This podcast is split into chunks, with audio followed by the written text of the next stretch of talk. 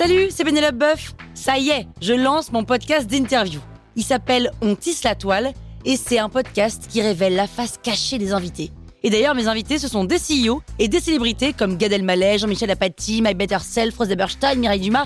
Et évidemment, je pose des questions qu'on n'ose pas toujours poser et je leur fais faire des tests, des challenges, je leur fais jouer l'harmonica, grignoter des trucs, bref. Rendez-vous sur On tisse la toile pour découvrir une interview tous les lundis. Ciao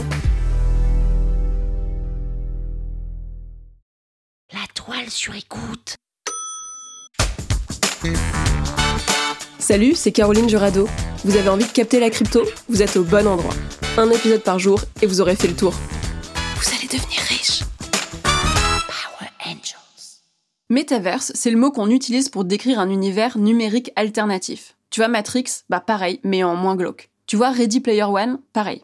Ça existe depuis un bail dans les jeux en ligne, mais depuis la pandémie, ça a pris une toute autre ampleur. Il existe de plus en plus de boîtes qui travaillent sur des objets numériques et sur la réalité virtuelle. Mon idée, c'est que demain, le métaverse sera étendu dans une centaine de cas d'usage qu'on n'imagine pas encore. Déjà dans les jeux. Bon, ça c'est classique. Il y a des jeux comme Minecraft qui utilisent déjà le métaverse, mais imagine, t'es dans Just Dance et t'es en totale immersion. C'est genre un truc de dingue, non?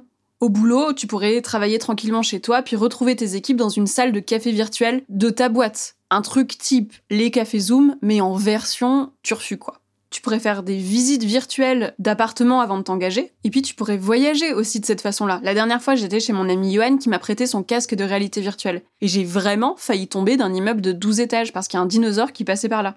Alors imagine une visite de New York avec tes amis. Et puis il y en a plein d'autres des cas d'usage, dans le sport, dans l'éducation, dans les biens matériels, bref. Les métaverses, ça a une réelle utilité pour le futur. Et donc, revenons à notre histoire d'ETF métaverse. Tu te rappelles qu'un ETF, c'est comme si tu achetais d'un seul coup des parts de plein d'actions d'un même secteur. Donc un ETF métaverse, c'est comme si d'un seul coup tu allais investir dans X entreprises du secteur métaverse. Et le métaverse, c'est quand même un marché à 47 milliards de dollars qui devrait passer à 800 milliards de dollars d'ici 2028. Ça fait un taux de croissance à 43%. C'est mieux que 100% des secteurs. Et comme il existe plusieurs ETF positionnés sur le sujet, bah, je vais quand même t'en parler. Le premier, c'est le Rounding Ball Metaverse, qui investit dans 41 entreprises du secteur. Le second, c'est Microsector Fang Plus, qui investit dans 10 entreprises du secteur. Et le tout nouveau, qui s'appelle Fount Metaverse, qui investit dans 10 entreprises du secteur. Avec tout ça, tu dois pouvoir trouver ton bonheur.